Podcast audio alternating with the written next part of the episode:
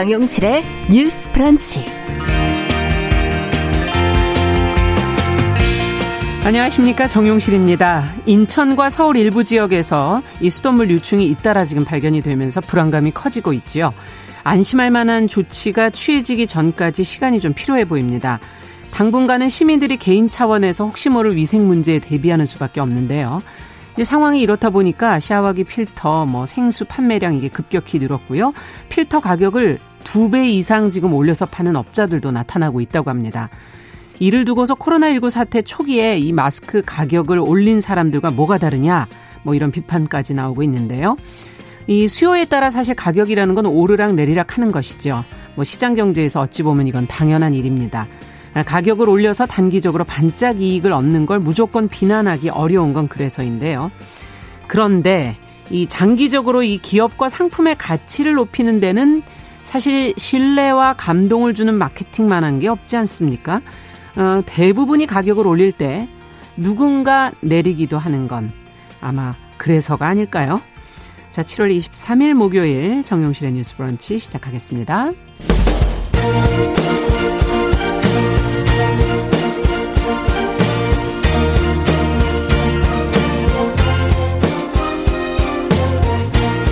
여성의 감수성으로 세상을 봅니다.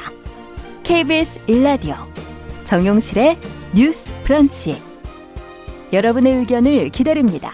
문자는 샵 9730으로 보내주세요. 짧은 문자 50원, 긴 문자 100원이 부과됩니다. KBS 모바일 콩, 유튜브를 통해서도 무료로 참여하실 수 있습니다. 네, 정일실의 뉴스 브런치는 항상 여러분들과 함께 프로그램 만들어가고 있습니다. 오늘도 많은 분들이 들어와 주셨는데요. 오늘 빛과 소금님께서 따뜻한 시선을 가진 여성이 되고 싶어서 방송 들으러 오셨다고 공부하는 자세로 지금 방송 듣고 계신다. 아이고 부담스러워라. 잘해야 되겠네. 더 노력하겠습니다. 네, 감사합니다. 자, 첫 코너는 항상 뉴스픽으로 시작을 하죠. 더 공감 여성정치연구소 송문희 박사님 안녕하세요. 네, 안녕하세요. 전예현 시사평론가 안녕하십니까? 네, 안녕하세요.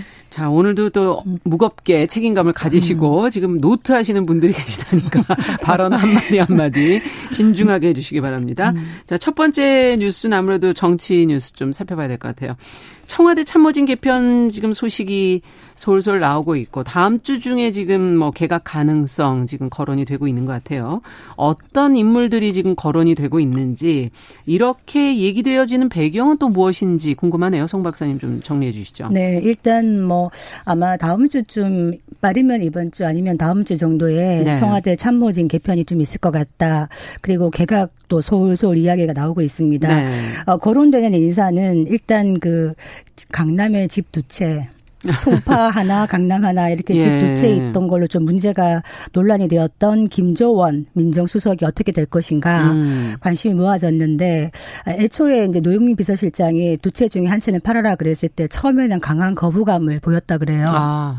그랬다가 결국에는 강남구와 송파구 있는 집 중에 하나를 팔기로 네. 지금 하면서 아마 유인되지 않겠나 이런 관측은 음. 나오고 있거든요. 네. 그런데 아마 그 강기정 정무수석은 교체가 유력할 것 같습니다. 네. 강기정 정무수석이 사실은 야당과의 소통 협치 이런 게 좀 중요한데 조금 이제 음. 좀 부족하지 않았냐 이런 논란은 있었거든요. 예. 그래서 그 후임이 좀 관심사인데 박수현 음. 박수현 아마 전 비서실장이 어, 문재인 정부 첫 대변인도 했었거든요. 그렇죠. 그래서 아마 이번에 될 것 같다 이런 음, 보도가 있고 네. 또 아마 그 김영명 김연명 청와대 사회수석도 아마 교체가 되지 않겠나 음. 이렇게 되고 있습니다. 네. 그리고 이제 개각 관련해 가지고는 지금 장관들 박능호 보건복지부 장관, 네. 강경화 외교부 장관, 김현미 국토교통부 장관, 정경두 국방부 장관 지금 다 이야기가 나오고 있는데 네.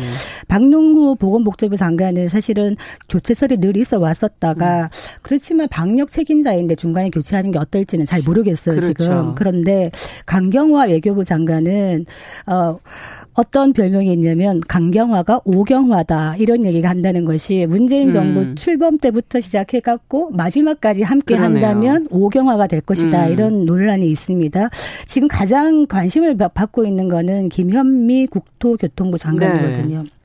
사실 지금 이 화난 민심이 부동산에 몰려 있는 이런 음. 상황이고 야당의 경질 요구도 거셉니다. 그렇기 때문에 김현미 국토교통부 장관이 어떻게 될지를 많이 보고 음. 있는데 음. 만약에 교체가 된다 그러면 정부 입장에서는 이거 부동산 정책 실패를 자인하고 야당에게 끌려가는 모양새가 될 수 있기 때문에 좀 네. 고민이 깊어지는 지점이다 이렇게 보여지는데 네.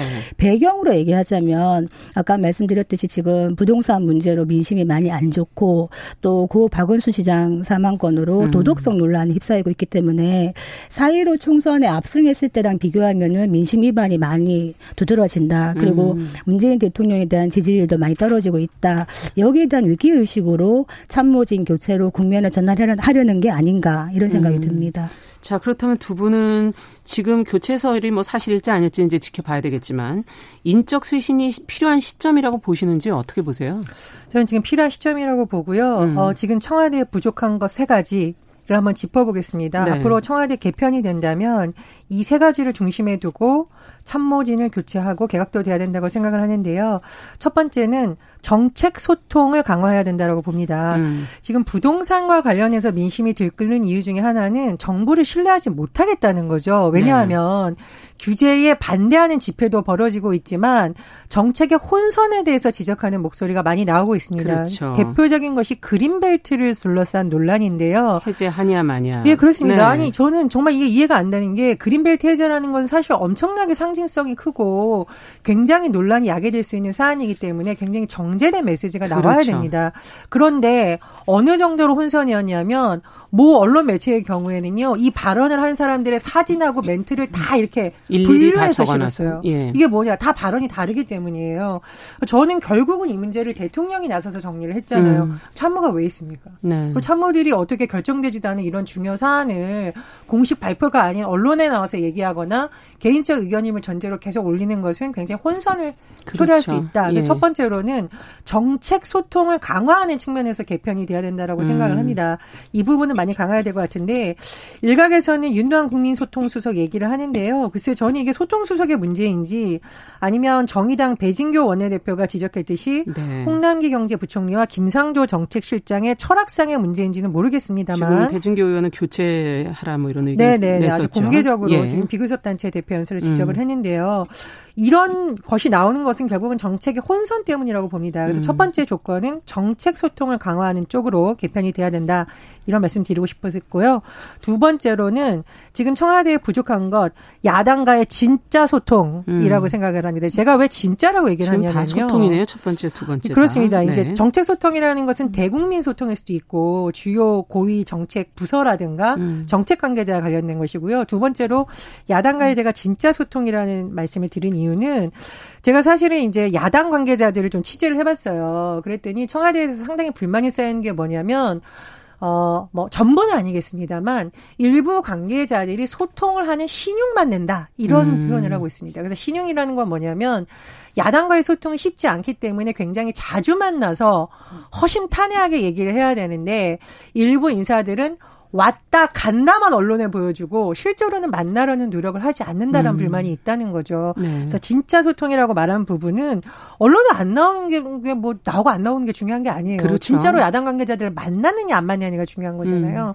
음. 저는 사진 찍기용 소통은 이제 중요하지 않다. 음. 뭐 대통령이 초대해서 오찬하거나 이런 건 물론 중요합니다. 그건 굉장히 상식성이 있어요. 최고 지도자들끼리. 그러나 꼭 그런 최고 지도자들끼리 아니라 정말 네. 중요한 자리에 있는 분들끼리 자주 만날 수 있는 소통이 되야 된다고 생각을 하고요. 그런 면에서 지금 거론되고 있는 박수현 전 대변인은 뭐 개인적으로는 좀 적절하다고 봅니다. 왜냐하면 청와대 대변인을 할 때 굉장히 정제된 메시지를 하려고 노력을 했었고요. 또 올림픽이라는 큰 행사를 앞두고 비교적 잘했다라는 평가가 많습니다. 네. 그래서 뭐 일각에서는 과로로 쓰러질 지경이어서 음. 대변인을 그만두게 된 거라는 말이 나올 정도라고 하는데 글쎄요. 뭐 현재 거론되는 인사로서는 나쁘지 않다. 저는 그렇게 생각을 하고요. 네, 정무수석실의 어, 어떤 네. 기능은 대폭 강화해야 되는 겁니다. 세 번째로 청와대에 부족한 것 개각에 있어서 중요성은 저는 인권 감수성을 가진 쓴소리할 줄 아는 참모라고 생각을 합니다. 음. 여권의 지금 지지율 이탈의 주요 원인 중에 하나가 어 최근 계속되는 민주당 단체장들의 어떤 성추문 관련한 네. 의혹입니다. 근데 음. 그런 부분을 과연 청와대가 과연 몰랐을까라는 데서 계속 의문이 제기되고 있잖아요. 그래서 저는 거듭 말씀드리듯이 청와대 인사들부터 좀 인권 감수성과 성인지 감수성을 더 높여야 되고 막연하게 하는 것이 아니라 교육도 강화하고 그런 의식을 그렇죠. 가지고 쓴소리를 해줄 수 있는 인물들을 좀 영입을 해야 된다고 봅니다. 네. 그 사람을 뭐 참모진을 몇 사람 바꾼다고 해서 뭐가 얼마나 달라질까라고 질문을 한다면은 아까 말했듯이 근본적으로 지금 청와대에 있는 참모들 다주택 논란의 중심에 섰지 않습니까? 네. 이것이 다주택이 무슨 범죄냐 문제냐 이렇게 질문할 수도 있겠습니다만 이게 어떤 문제가 있냐면 부동산 정부의 부동산 정책에 대해서 불신을 국민이 갖게 만든다는 거죠. 음. 다주택 갈 갖지 마라라고 얘기하면서 참모들은 계속 갖고 있다거나 고위직 음. 관료들이 계속 갖고 있다 그러면 국민들이 볼 때는 불신할 수밖에 없는 거죠. 음. 그리고 아까 말했던 그린벨트 문제 같은 경우에도 청와대와 여당과 국토교통부가 다 제각각 목소리를 내면서 도대체가 어떤 정책이 밖으로 나올 때까지 뭔가 정제되고 수렴되지 않은 상태로 음. 날 것인 상태로 중구난방으로 나오다 보니까 국민들이 볼 때는 또 불신이 생기는 거예요. 음. 그래서 지금 소통 이야기를 했는데 정책 소통을 하기 위해서는 정책 자체가 다듬어져야 되는 것이거든요. 네. 근데 이게 다듬어지지 않은 상태로 나오는 것 자체가 일단 문제이고 아까 윤도현 수석 얘기를 했는데 이게 관련 수석의 문제, 소통 수석의 문제인가? 음. 김상조 정책실장이 얼마 전에 인터뷰 나와서 이런 말을 하더라고요. 부동산 정책에 대해서 이렇게 여러 가지 뭐 한국판 유질에 대해서 여러 가지 문제 얘기를 하니까 새로운 게 없지 않느냐 한국판 유지도 이런 얘기를 했더니 어떤 답을 하냐면 하늘 아래 새로운 건 별로 없다 원래 이런 식으로 답을 하는 걸 제가 음. 들었어요. 그것이 아니라 새롭지 않지만은 기존의 것을 하기 위해서 어떤 정책적인 배경이 있는지를 국민에게 설득을 시켜야 되는 것이거든요. 음. 그리고 야당 지금 굉장히 야당이 질이 멸렬하고 무기력합니다. 사실 힘도 없습니다. 그렇기 때문에 야당과의 소통은 거대 여당인 정부가 의지만 있다면 언제든지 음. 할수 있는 것인데 소통하는 척 하는 거는 소통의 의지가 없는 것이죠. 그래서 이 부분에 대해서는 문제가 크다 이렇게 느껴지고 문재인 대통령에게 성인지 감수성 부분에 대해서 쓴소리할 수 있는 참모가 왜 없을까 이 생각도 듭니다만 지금 이런 고 박원순 시장 건이라든가 아니면 더불어민주당의 거듭되는 어떤 성추행 의혹 네. 이런 부분들에 대해서 적어도 대통령이 한마디는 하는 게 옳지 않나 저는 뭐 개인적으로 이런 생각은 듭니다. 네. 자, 그러면 앞으로 어떻게 될지는 저희가 조금 더 지켜보면서 그 후에 교체가 설이 사실이 된다면 저희가 또 한번 분석을 해보도록 하겠습니다. 자, 다 지금 앞서도 자꾸 이제 언급이 됐던 고 박원순 전 서울시장의 성추행 의혹 이거 관련된 내용을 좀 더 들여다봐야 될 것 같아요. 지금 서울시가 지금 조사 대상이 될 가능성이 지금 커지고 있어서 원래 서울시 자체 조사단 구성을 뭐 하겠다 이런 발표를 했었는데 지금 포기를 하지 않았습니까? 어, 피해자 측이 이제 어제 기자회견에서 어, 그 내용도 언급이 된 것 같은데요. 어, 자세한 내용을 좀 전혜연 평론가께서 좀 정리해 주시죠.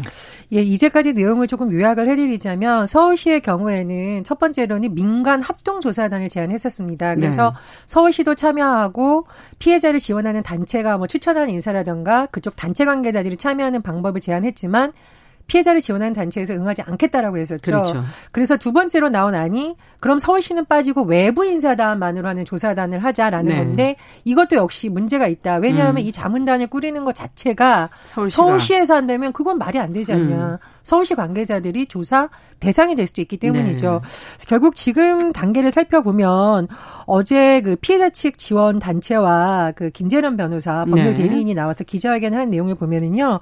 이 사안은 아마 인권위에서 조사할 가능성이 커졌습니다. 그러니까 피해자 측에서 인권위에 진정을 제출하면 음. 인권위에서 조사하는 방식이 될 것이 유력해졌는데요. 서울시도 이에 대해서는 그런 방법을 수용하는 음. 쪽으로 좀 입장을 냈습니다. 네. 그리고 이와 별개로 2차 가해에 대해서는 지금 경찰 수사 수사가 의뢰 지금 된 상황이거든요. 그래서 네. 그와 별도로 좀 경찰 수사도 진행되지 않을까 생각이 드는데요.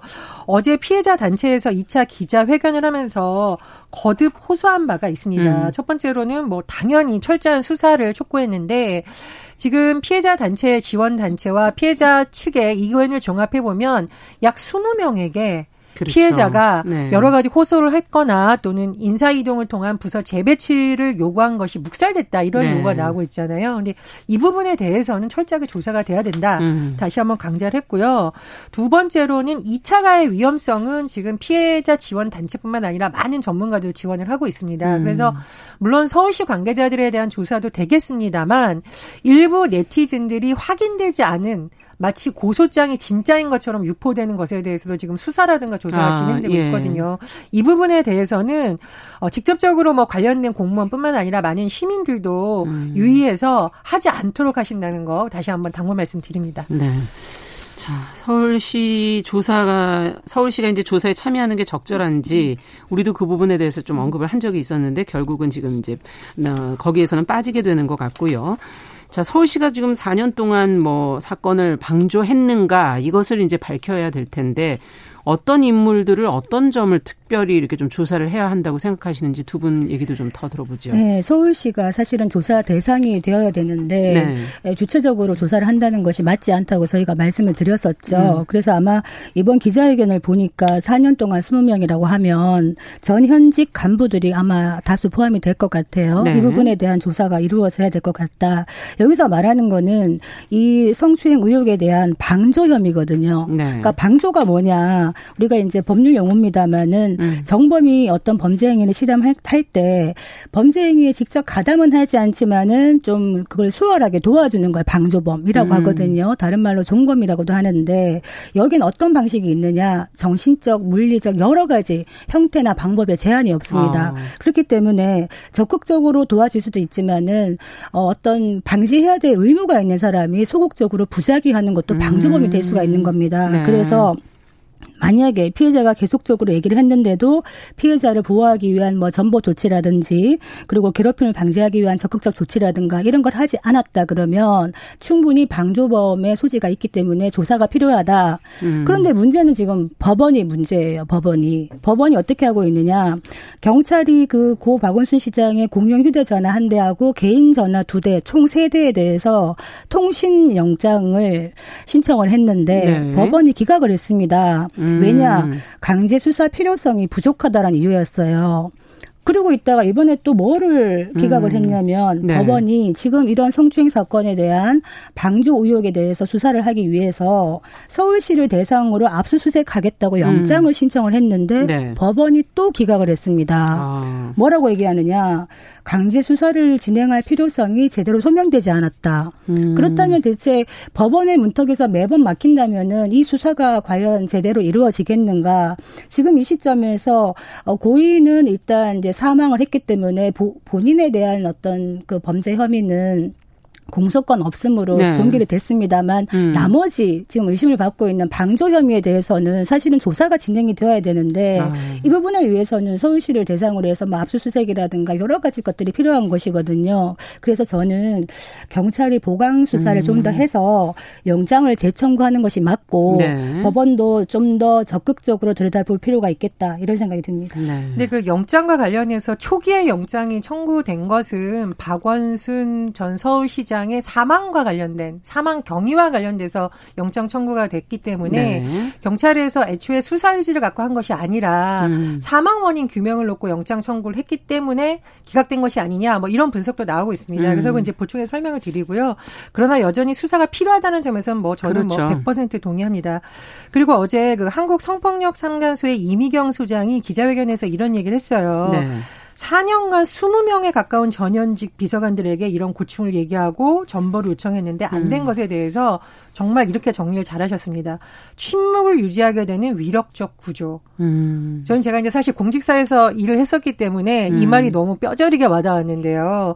이 공직 사회에서 정말 훌륭한 공무원분들도 많지만 사실 공무원이라는 조직 자체는 그 안에서 움직이거나 대부분 아는 사람들로 구성되는 경우가 많습니다. 그렇다 네. 보니 내부에서 어떤 불만이 제기되거나 문제가 제기됐을 때 서로 얘기하기를 꺼리는 분위기가 일부분 그렇죠. 있습니다. 그런데 예. 문제는 뭐냐면 피해자 입장에서 이것이 너무나 고통스러운 거죠. 그렇죠. 현재 피해자의 주장을 종합해 보면 4년이나 기간이 시작됐다는 음. 거거든요.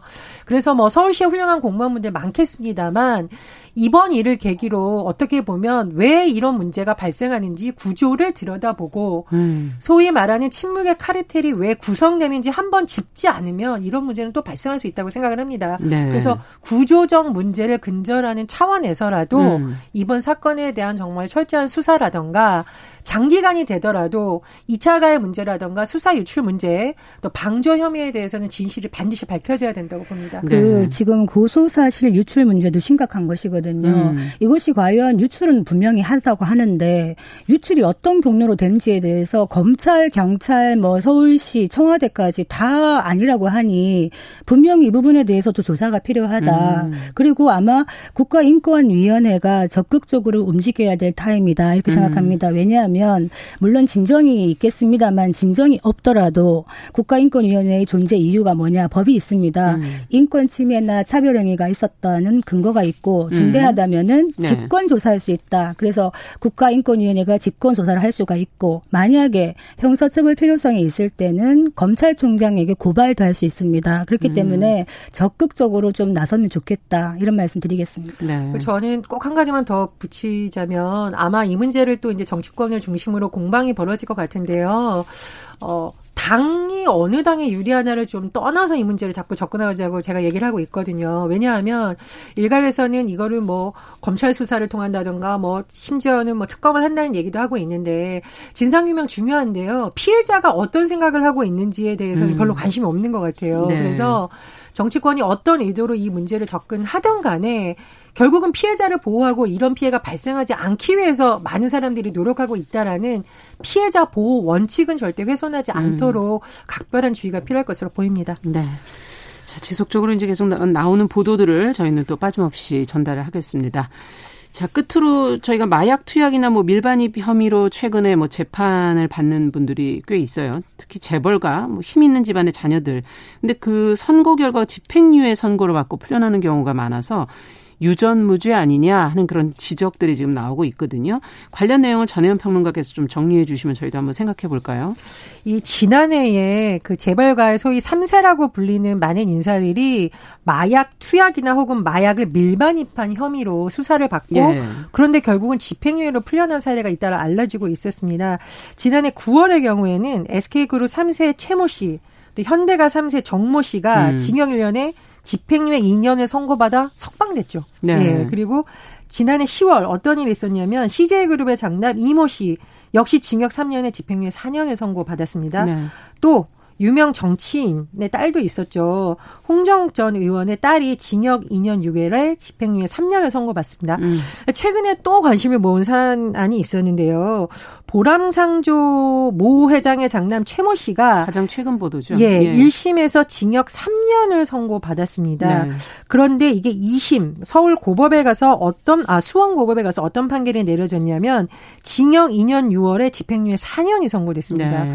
그런데 이 최모 씨의 경우에는 지난해 8회 해외 우편을 통해서 뭐 코카인이라든가 뭐 등등을 음. 밀반입한 혐의로 구속 기소됐었거든요. 예. 더군다나 이제 2심에서 이렇게 감경이 되는 것은 그렇게 흔치 않은 사례다 보니 지금 네티즌들과 일부 시민들 사이에서는 이게 너무 유전무죄 아니냐. 음. 그리고 여러 가지 재력과 인맥으로 음. 굉장히 유명한 변호사들을 쓸 수 있는 사람들만 결국은 법망을 피해가는 거 아니냐는 우려도 제기되고 있습니다. 이 마약 혐의나 이런 범죄는 어떻게 처벌이 되는지도 참 궁금하네요. 처벌이 좀 강하지 않을까 하는 생각이 드는데. 근데 사실 그 음. 이제 법조계의 마약 사건 주로 하시는 검사가 말하기를 네. 실제로 보면은 그 대법원 양형 기준에 그 마약에 대해서 이제 초범이라든지 그리고 이제 범행 가담했던 뭐 동기라든가 아. 기록 그리고 반성하는 것 이런 것들이 있으면은 조금 생각보다는 약하게 되는 경우가 있다 그래요. 네. 그런데 문제는 이제 재벌만 지금 마약이 우리가 문제이냐 의외로 지금 젊은 층을 상대로 지금 마약에 대한 그 접근 장벽이 낮아지고 있기 때문에 꾸준히 마약 사범이 늘어나고 있다는 겁니다. 음. 그렇기 때문에 외국 같은 경우에는 마약이 지금 불법이 아니지만 한국은 불법 불법이거든요. 네. 뭐 소지, 흡입, 뭐 알선, 뭐 파는 거다 범죄가 되는데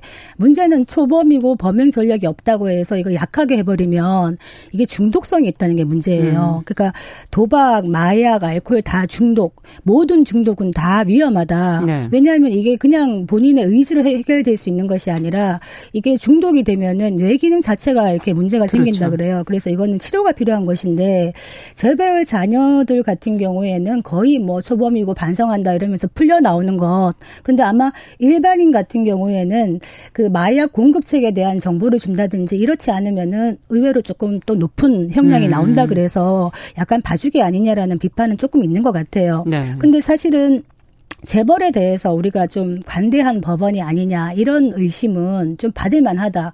왜냐하면 우리가 어 징역 3년에 집행유예 5년 많이 듣던 아마 판결일 텐데 이게 아마 정찰제 판결이라 그래요. 아. 정해졌다라는 거예요. 답정너 뭐냐 네.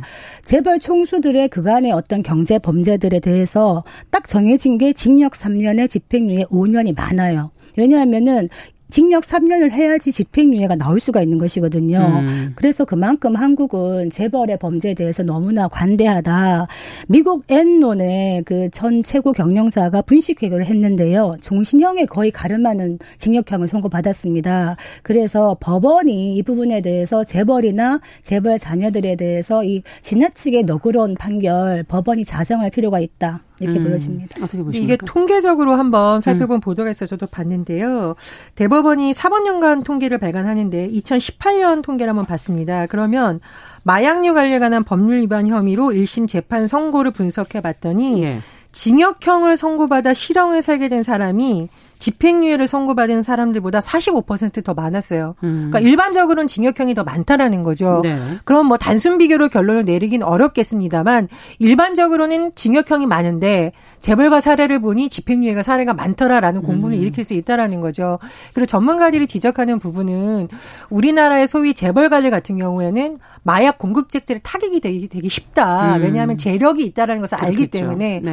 그래서 오히려 경각심을 주는 차원에서라도 좀 마약류에 관한 형벌은 엄격하게 다뤄야 된다. 이런 의견도 나오고 있습니다. 지금 한국 도박 문제 관리 센터가 있는데요. 네. 거기 안에 지금 해밀터라는 그 도박에 관련된 사람들 재활 공간이 생겼습니다. 제가 또 강조하지만은 의외로 도박 이 도박이나 알코올이나 이런 뭐 마약이나 이런 거는 중독성이 있기 때문에 음. 본인이 혼자 해결할 수가 없는 부분이기 때문에 치료가 필요합니다. 네. 꼭 연락을 해주세요. 네.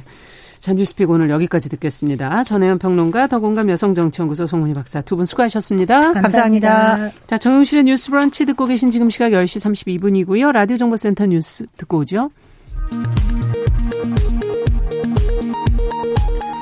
중앙방역대책본부는 어제 국내 코로나19 신규 확진자가 59명 늘었다고 밝혔습니다. 신규 확진자 중 지역 발생이 39명, 해외 유입이 20명인데 주로 수도권에 집중됐고 광주에서도 9명 발생했습니다. 이인영 통일부 장관 후보자에 대한 국회 인사청문회가 시작됐습니다. 이인영 후보자는 모두 발언에서 북미 관계가 멈칫하더라도 남북 관계는 그 자체로 목표를 가지고 지속적으로 나아가야 한다고 밝혔습니다. 미국이 휴스턴 주재 중국 총영사관 폐쇄를 통보하자 중국이 맞대응으로 우한 주재 미 영사관 폐쇄를 검토하는 것으로 알려지는 등 미중 갈등이 격화되고 있습니다. 코로나19 충격으로 올해 2분기 한국 경제가 1분기보다 3% 이상 뒷걸음질했습니다. 실제 국내 총생산 성장률이 마이너스 3.3%로 집계됐는데 외환 위기 이후 22년여 만에 가장 낮은 수치입니다. 더불어민주당과 정부가 지역 의료 인력 부족 문제를 해결하고 전문 의료 분야 인력을 양성하기 위해 앞으로 10년간 의대생을 4천 명 더 뽑기로 했습니다. 의사협회는 즉각 반발했습니다. 지금까지 정보센터 뉴스 정원나였습니다.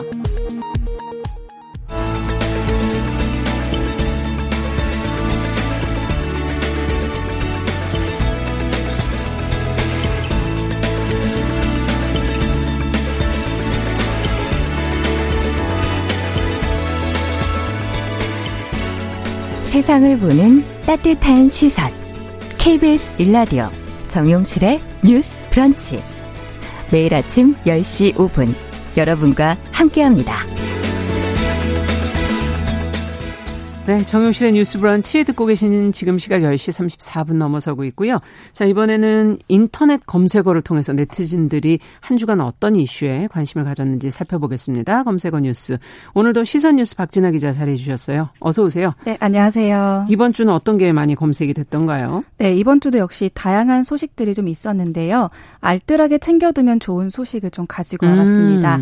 첫 번째는 잠자는 개인연금입니다. 잠자는 개인연금. 네, 음. 이 금융감독원에 따르면 개인연금의 경우가 가입자가 사망하더라도 나머지 연금을 상속받을 수 있다고 합니다. 음. 대부분은 이 사실을 몰라서 그냥 넘어가는 분들이 좀 아. 많거든요. 아. 네, 이에 금융감독원이 2019년 2월 이전에 상속인 금융거래 조회 서비스를 이용한 신청자들을 대상으로 이 사망자가 찾아가지 않는 개인연금이 있는지 확인을 하고 음. 오는 6월까지 그 결과를 직접 안내할 예정이라고 합니다. 네, 그러니까 사망을 해도 자녀 남아 있는 연금이 있다면은 상속인이 받을 수 있다 이 얘기인 거죠? 네, 맞습니다. 음. 이 상속 금융거래 조회 서비스가 개편이 되면서 조회가 더 좀 쉬워졌다는 게 특징인데요. 네. 지난해 1월까지는 조회를 해도 기본적인 보험 가입 정보만 알 수 있었고 세부 내용은 이 보험사를 직접 방문해서 물어봐야 했기 아. 때문에 좀 많이 번거롭고 그렇죠. 그렇기 때문에 모르고 넘어가는 분들이 많았습니다. 음. 지난해 2월부터 금감원이 서비스를 개선하면서 조금 상황이 달라졌는데요. 네. 조회하면은 어 우리 부모님이 혹은 누군가가 가족 중에 음. 개인연금 가입 여부가 있는지 이거는 물론이고 보험 상품 명이 어떤 것인지 음. 또 상속받을 수 있는 연금액이 어느 정도 되는지 아. 네, 이런 열 가지 정도의 핵심 정보를 확인할 수 있게 된 겁니다. 네, 금감원에 따르면 2017년 기준으로 찾아가지 않은 개인연금이 매년 무려 280억 원에 이른다고. 이렇게 나면 네, 그렇다고 예. 합니다. 그렇기 때문에 지금 금감원이 이 개인연금을 찾아 찾아가지 않은 상속인들에게 돈을 찾아가라 이렇게 직접 알려준 해법까지 지금 내놓은 상황인 아니, 근데 직접 연락을 해준다는 거예요? 네, 그렇죠. 그러면 상... 좀 상속인들의 입장에선 좋기는 한데 또 이게 무슨 다른 피싱 뭐 이런 잘못된 것으로 또 오인할 수도 있고. 네, 말씀하신 것처럼 네. 그럴 수는 있는데 어, 항상 아시겠지만 뭐 이런 정보 같은 경우는 통장 번호라든지 개인 정보를 다 물어보는 경우는 없거든요. 아. 그러니까 말 그대로 이게 받으실 수 있습니다라는 까지만이라는 네, 연락까지만 취해지는 거기 때문에 그런 부분 말씀 예, 염두해 주시면 되는 거고 네. 이 금감원이 보유한 내용은 2017년 1월 1일부터 2019년 1월 31일까지의 상속인 금융거래 조회 서비스 신청 정보라고 해요. 그러니까 아. 2017년 이전 거는 파기가 된 상태이기 때문에 알 수가 없고 네, 예. 우선 이 사이의 정보가 37만 건 정도가 되는데 음. 이거를 활용하는 방식인 건데요. 금감원이 보유한 사망자의 이름과 음. 주민등록번호를 보험협회에 보내주면 이 보험협회에서는 보험사로부터 사망자의 개인연금 가입 여부가 있는지 그렇죠. 또 미수령 연금액의 그 정보를 받는 겁니다. 음. 그러니까 이런 내용에 대해서 내가 이런 연락을 받았다 하면은 음. 상속인은 해당 보험사를 방문해야 하는 형태인 거거든요. 예. 그러니까 전화로도 돈을 보내줄 테니까 뭐 통장 번호 계좌번호를 불러라. 네, 뭐. 그런 건 예. 절대로 있을 수가 없는 일이고요. 아. 이런 연락이 가면은 경우에는 해당 보험사를 방문해서 청구하면 되는데 네. 이때는 상속인 전원의 동의를 받은 대표 상속인 음. 혹은 상속자 전원이 보험사 지점을 찾아가서 또 가족관계 증명서 등의 상속관계 확인 서류를 제출해야지만 이제 받을 수 그렇죠. 있다고 합니다. 가족관계 증명서. 예. 네. 그러니까 이 내용이 좀 뭐 궁금하다. 잘 음. 지금 뭐 이해는 하겠는데 좀 찾아보고 싶다 그러신 분들은 상속 금융거래 조회 뭐 네. 혹은 금융감독원 상속 조회 아니면 그것도 기억이 안 난다. 그러면 상속 조회 이렇게만 음. 쳐도 지금 금융감독원 사이트가 가장 위에 나오거든요. 그렇죠. 그래서 그런 관련 내용 찾아보실 수 있습니다. 네, 좀 확인하시고 가시는 게 좋을 것 같아요. 네. 예. 자, 그러면 다음으로는 또 어떤 또 챙겨야 될 게 있나요? 다음은 치매 약 건강보험인데요. 음. 치매 환자들이 먹는 약은 이 인지 기능을 개선시키거나 치매 정도로 늦추는 작용을 하잖아요. 네. 그래서 보통은 평생 복용해야 한번 시작이 되면 네, 네. 그렇죠. 그러니까 복용을 중단하면 증상이 악화되기 때문에 음. 평생 먹어야 하는 건데 그렇기 때문에 즉 이 말은 건강보험이 적용이 되냐 되지 않냐가 굉장히 중요한 부분입니다. 아. 근데 치매약을 먹는 환자들이 건강보험 적용을 받기 위한 조건이 조금 있어요. 있어요? 음. 네, 국민건강보험공단이 치매약을 처방받는 환자라면 최소 1년에 한 번은 인지기능 검사와 임상 재평가를 실시하게 하고 있습니다. 음. 그러니까 치매 특성상 시간이 지나면서 다양한 경과를 보이기 때문에 이렇게 요구를 하는 건데 좀 잘 모르고 넘어가시는 분들이 있어요. 그럴 경우는 이 건강보험 혜택을 못, 못 받는 받으세요? 거거든요. 음. 그렇기 때문에 최소한 간이 정신 상태 검사인 MMSE와 치매 척도 검사인 GDS 또는 CDR 검사를 한 후에 이 해당 점수가 의무 기록에 기재 가 되어야지만 보험 급여로 인정을 해 주고 있습니다. 그러니까 1년 안에 한 번 정도는 네. 이 인지 기능 검사, 임상 재평가를 해야 한다. 지금 그 말씀이신데 만약에 깜빡해서 놓쳤어요. 그러면 어떻게 되는 거예요? 기한 내 검사를 받지 않았다 이런 말인 거잖아요. 네. 그럼 약물 처방은 받을 수는 있습니다. 뭐 약물까지 음. 처방을 못 받는 건 아니지만 말씀 말씀드린 대로 보험 수가가 적용이 되지 않습니다. 아. 그러니까 물론 노인 장기 요양 보험법에 따른 장기 요양 1등급인 경우에는 이 재평가가 없어도 건강보험 혜택을 받는데요. 등급이 그보다 미치면 네, 그 미친 경우는 말씀드린 것처럼 최소한 1년에 한 번은 이런 아. 검사를 받아야지만 이 건강보험 혜택을 받을 수 있기 때문에 네. 혹시나 지금 약 복용 중인 분들은 다시 한번 기억하시면 좋을 것 같고요. 그러네요. 좀 챙겨주시면 좋겠네요. 네. 네. 또 전문가들이 사실 이런 걸 떠나서라도 사실 이 치매약은 용량이나 성분 결정이 굉장히 중요하기 때문에 음. 주기적으로 와야 한다. 이제 이렇게 꼭 인지. 그냥 같은 약을 계속 먹어서는 안 된다. 네, 맞습니다. 그렇게 네. 전달했습니다. 자, 마지막 그럼 키워드 또 살펴보죠. 네, 마지막은 독감 백신에 대한 음. 소식인데요. 코로나19 확산으로 어느 때보다 좀 이 증상이 비슷한 독감 백신 중요성이 많이 커지고 있어요. 보통 9월, 10월, 10월 달부터 보통 맞으시죠? 그렇죠. 예. 근데 이, 이 필요성이 커지고 있어서 허가 당국이 예년 예년보다 일찍 해서 올해 계절 독감 백신의 국가 출하 승인을 했다고 음. 합니다.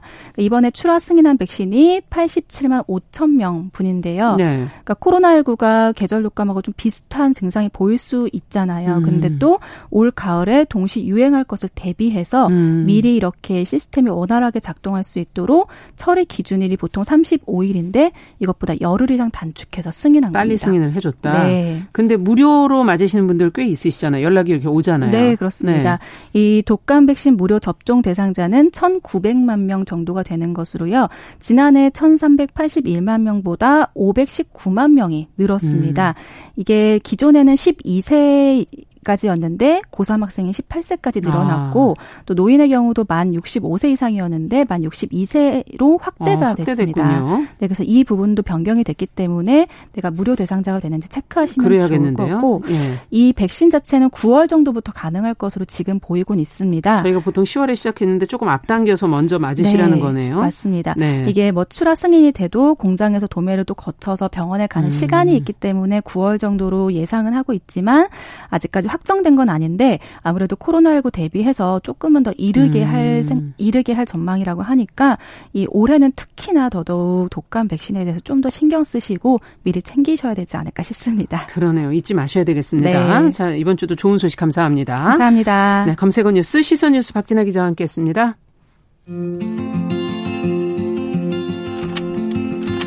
우리는 만났다. 월요일부터 금요일까지 오전 10시 5분엔 뭘 해요? 참고로 말하지만 정용실은 뉴스 브런치를 들어요.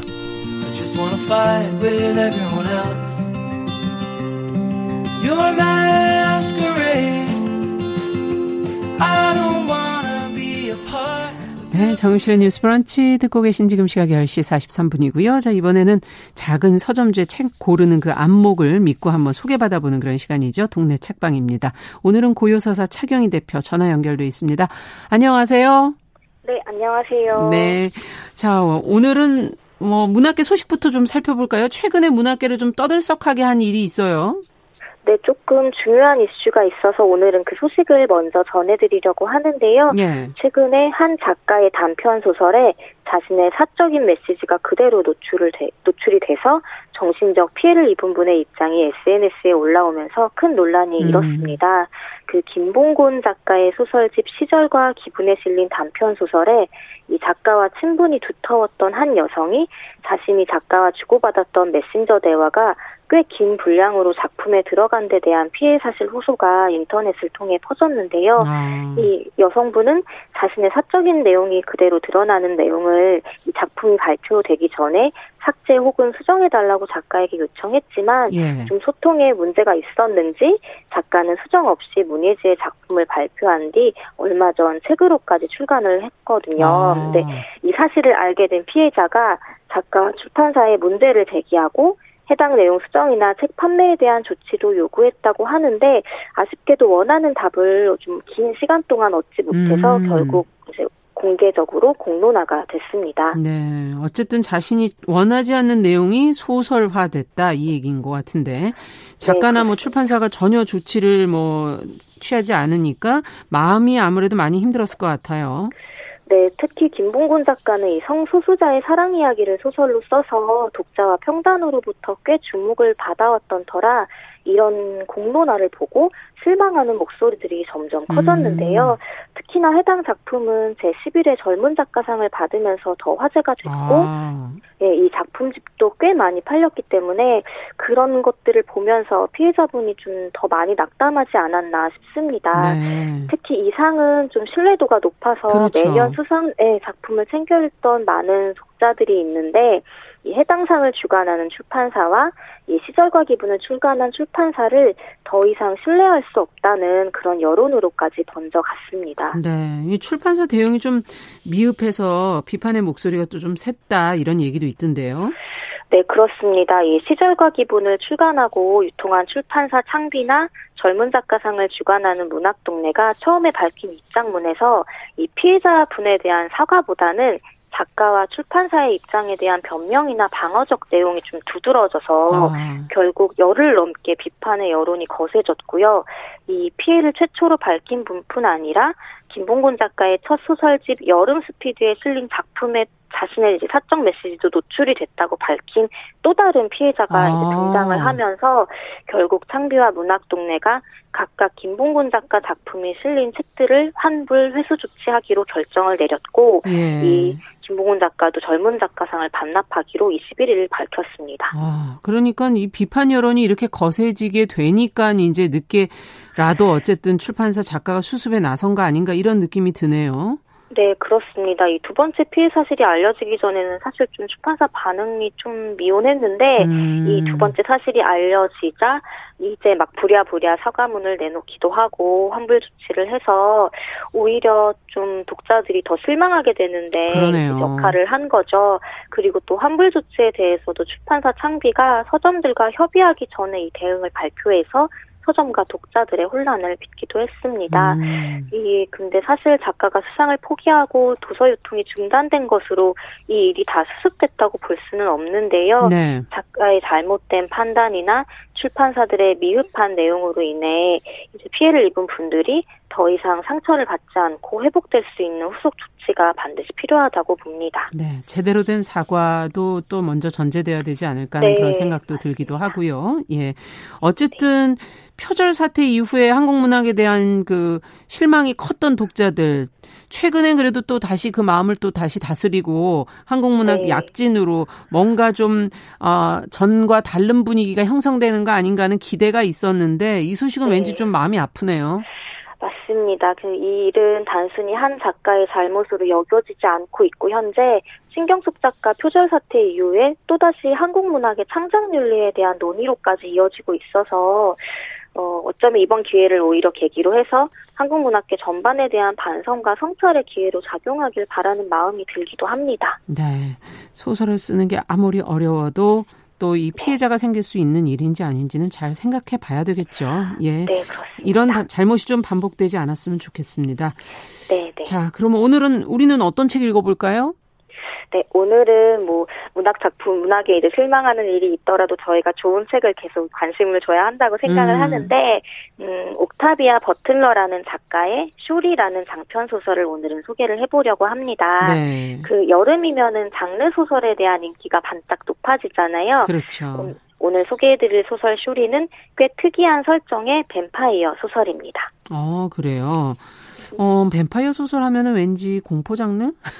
네. 좀 어, 벌써 무시무시한 네. 피가 나올 것 같고 뭐 그런 게 떠오르는데요. 네, 예. 이미지들이 있죠. 음. 근데 이 소설은 뱀파이어라는 존재를 등장시키지만 그 뱀파이어에 대한 굳어진 이미지나 설정들을 다 비껴가면서 현대 사회를 살아가는 뱀파이어들을 조금 스릴러처럼 만나보실 수는 있는데 무서운 어. 소설은 아닙니다. 네. 이 옥타비아 버틀러라는 작가에 대해 먼저 소개하고 싶은데요. 예. SF 문학의 대가라고 불리는 이 작가는 흑인 여성으로서 사실 백인 남성 작가들의 전유물로 여겨졌던 음. SF계에서 문학적으로도 인정을 받았고 상업적으로도 성공한 독보적 작가입니다. 그렇죠. SF 분야가 네. 여성이 많지가 않죠. 예. 맞습니다. 네. 특히나 이제 흑인으로서 목소리를 더. 내는 데 대해서 오히려 그거를 더 적극적으로 음. 활용한 경우일 수도 있는데 국내에는 정세랑 김초혁 작가 등 현재 큰 사랑을 받고 있는 장르 문학 작가들에게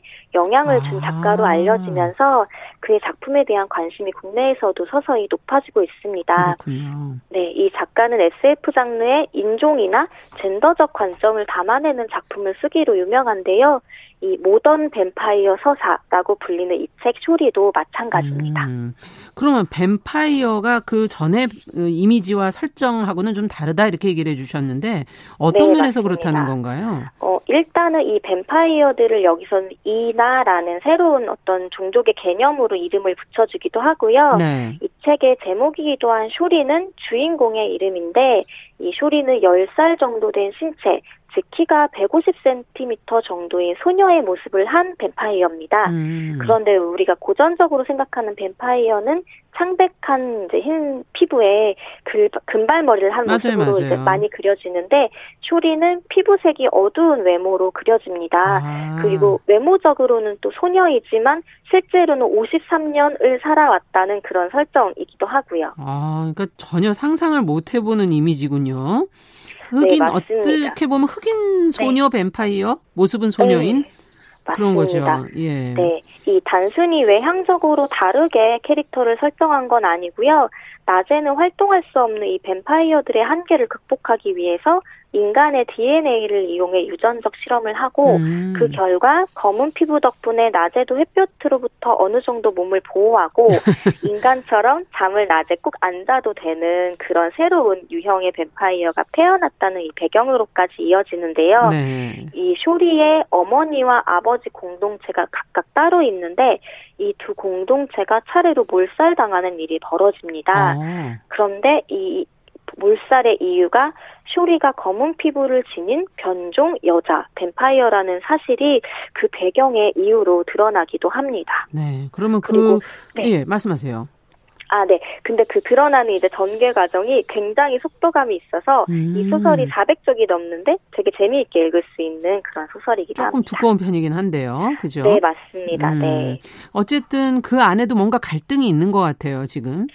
네, 맞습니다. 이 뱀파이어 사회라는 곳에서도 인종이나 젠더 갈등 이슈가 드러나는 건데요. 음. 이 소설은 쇼리의 특징이 독특할 뿐만 아니라 이 뱀파이어, 그러니까 여기서는 이나라고 불리는 종족들이 음. 그들의 공동체 생활에 이제 어떻게 그려지고 있는지가 되게 섬세한 설정으로 다루어지는데요. 음. 이 쇼리의 주변 공동체가 차례로 공격을 받고 결국에는 쇼리만 혼자 살아남게 되는 건데 네. 혼자 기억을 잃고 살아남으면서 인간들과 공생 관계를 맺게 되고 또 다른 인하 공동체를 알게 되면서 폴리아모리, 즉 성별이나 종족 구분 없는 다자간 연애 공동체를 오랫동안 유지해온 이 인하의 문화를 받아들이고 적응하게 되는 게 이야기의 또 한 축이기도 합니다. 네. 어떻게 보면 이 한 소녀 뱀파이어의 성장기로 그려지기도 하는 거죠. 어쨌든 인간과 같이 공생 관계를 맺고 살아간다는 얘기네요. 네, 맞습니다. 이 뱀파이어가 우리가 알기로는 인간을 유혹하거나 공격해서 피를 취하고 이제 죽이잖아요. 그러니까요. 근데 네, 쇼리 같은 인하들은 여러 명의 공생인들을 두고 이 인간들의 피를 나눠 마시는데 자신들의 독을 인간의 혈액에 주입하게 됐고 되고 그 과정에서 그럼으로써 인간은 뱀파이어와 정신적 신체적으로 아주 끈끈한 유대 관계를 맺는다는 설정입니다. 네. 인하는 보통 10명 이내의 인간을 공생인으로 두고 그들의 피를 이제 나눠가면서 취하는데 그 대신 이 인간들은 이 인하의 독 덕분에 육체적 즐거움을 얻고 200년 가까이 젊음과 수명을 유지할 와. 수 있고 인하의 보호를 받으며 살아간다는 그런 좀 독특한 공동체입니다. 전혀 예상하지 않았던 네, 덕, 맞습니다. 그 인하의 독 덕분에 네. 좋아지는 게 있네요. 네, 재밌기도 한데요. 근데 네. 사실 이게 좀 에로틱한 관계로 묘사되기도 해요. 그래서 음. 처음에는 이 주인공이 어린 소녀로 그려지는 게 조금 불편하게 읽히기도 했는데 아. 나중에 찾아보니까 이 쇼리의 작가 옥타비아 버틀러가 2006년에 58세로 다소 이른 생을 마감하기 전인 2005년에 이 작품을 발표했다고 해요. 거의 마지막 네, 작품? 네, 마지막 네. 책인데 당시의 작가와 비슷한 나이로 설정된 게 혹시 이유가 있지 않나 하는 생각도 아. 들고 과거를 모두 잊고 새로 53세에 성장해가는 강인한 존재로 거듭나는 이 소녀 캐릭터라는 점에 주목하면 좀 더 흥미롭게 읽을 수 있을 것 같습니다. 네, 50대 나이에도 소녀처럼 네. 성장해야 된다. 뭐 이런 느낌도 들기도 하네요. 네, 맞습니다. 네, 인간의 네. 성장이라는 건 뭐 사실 끝이 없겠죠. 노력이 필요한 것 같고요. 네. 네, 그렇습니다. 옥타비아 버틀러의 쇼리 저희가 같이 읽어봤습니다. 오늘 말씀 잘 들었습니다. 네, 고맙습니다. 네, 고요서사 차경희 대표와 함께한 동네 책방 오늘은 옥, 옥타비아 버틀러의 마지막 장편 소설이라고 그러죠. 쇼리 같이 읽어봤습니다. 자, 정영실의 뉴스 브런치 7월 23일 목요일 순서 이제 마칠 시간이 됐네요. 저는 내일 오전 10시 5분에 다시 찾아뵙겠습니다. 감사합니다.